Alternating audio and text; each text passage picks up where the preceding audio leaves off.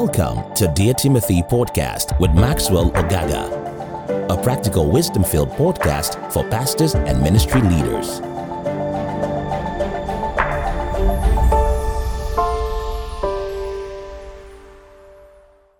Hello, welcome to today's podcast. My name is Maxwell Ogaga. I'm excited that you tuned into today's podcast, a Dear Timothy podcast for pastors and ministry leaders. And I want to encourage you. We have several past editions that would help to strengthen, build, and solidify the assignment that God is giving to you to do. We're starting a brand new series on how to build a missions church, how to build a missions conscious church. And one of our goals in the Dear Timothy podcast is to help pastors become effective and efficient in ministry. And so we're looking at how to build a missions conscious church. And um, the first place I'd like to start from is Mark chapter 16 and verse 15. Mark chapter 16 and verse 15. And we all know the scriptures. It says, Go ye into all the world and preach the gospel. Now, it's important for us to understand that God wants to reach people that is way beyond those we're reaching right now. That God has in His mind to reach others that are not part of the fold. And so there is what you call the unreached people's group. There's what you call the unreached people's group. Now, God wants to reach people in the cities, God wants to reach people, you know, everywhere the world. Jesus died for the world so the whole world can come and hear the gospel. But every church must not be so focused on themselves and the conference that you're not concerned about missions, about reaching the unreached.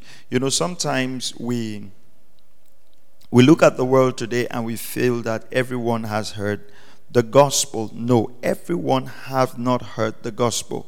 Everyone has not heard the saving gospel of Jesus.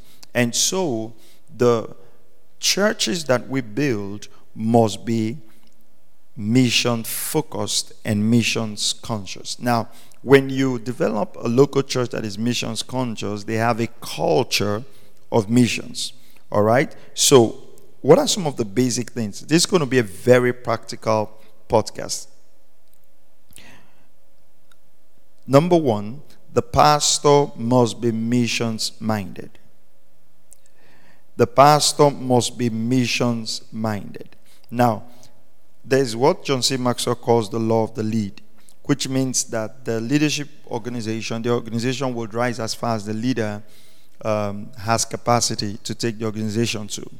Now, it's important for us to understand that God wants you to be mission conscious. So if the pastor of the church is not missions conscious, the church cannot be missions conscious.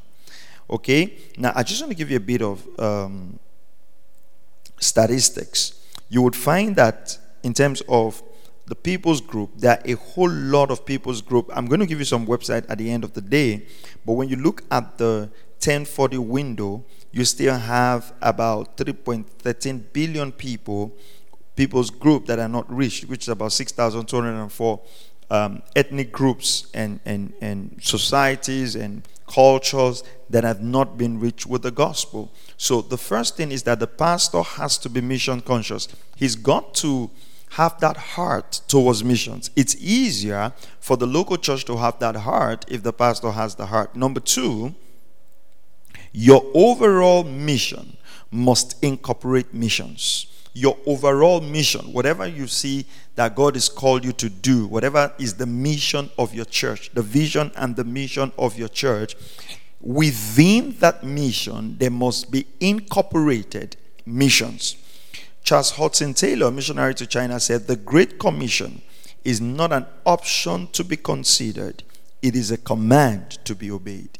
So we cannot put the Great Commission as yeah, something I think we should do, or, or I'm into leadership, I'm into raising leaders, I'm really not into this missions thing. No, no, no. A thousand times no, sir. missions must be part of our overall mission of the church. Okay, so when you say this is my church mission, missions must be part of it. Okay, number three.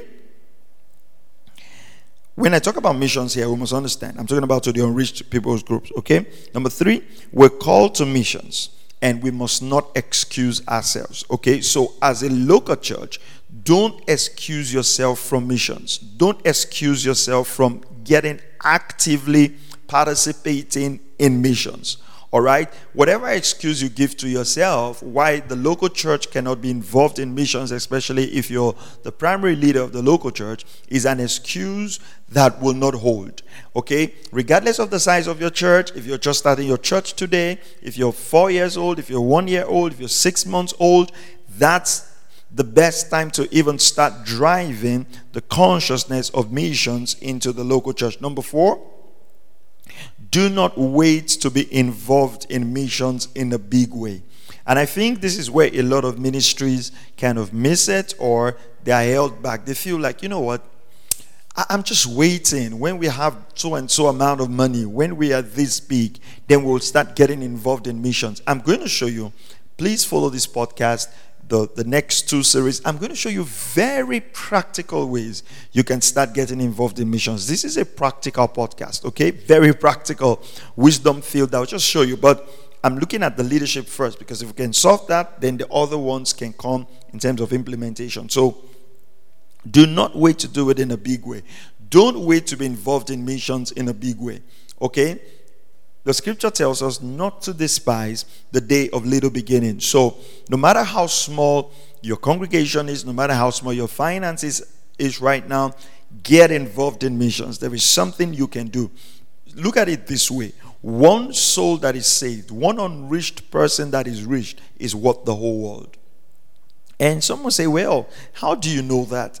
Exactly that's what Jesus says. What will it profit a man if he gains the whole world and loses his soul? You see, the comparison doesn't even doesn't even match it in our head. And you're feeling like if a man owns the whole world, that's pretty a wealthy man. But God says that cannot be compared to even one soul. So that gives you the perspective of how valuable a soul is to God. And so if you can do if you can reach just one soul with your local church, with the things you're doing, that's big in the eyes of God. So you don't have to look down on your mission engagement. Then the last thing I'd like to talk about here is do a series on missions, teach on missions. You see, you cannot expect from people what you've not taught them. So teach on missions. Actually, do a series on missions. Help your people to be able to see the need to reach an unreached people's group. So it's important that you teach on missions, that you, from the pulpit, teach messages, not just once in a while. Go, go through it in a series. Help the people to be able to imbibe the consciousness that we are called to reach others. Amen. Amen. God bless you. Thank you for tuning in today. Uh, we'll be continuing this in our next episode of the podcast. I'd like you to tune in. And if this is a blessing to you, why don't you bless other people with it? Just sow, sow it out by sharing the link and encouraging pastors and leaders all over to get a hold of this. God bless you. Thank you for listening to Dear Timothy podcast. For more information, please visit www.pastormax.ng or call plus 234 805 888 7575. Thank you.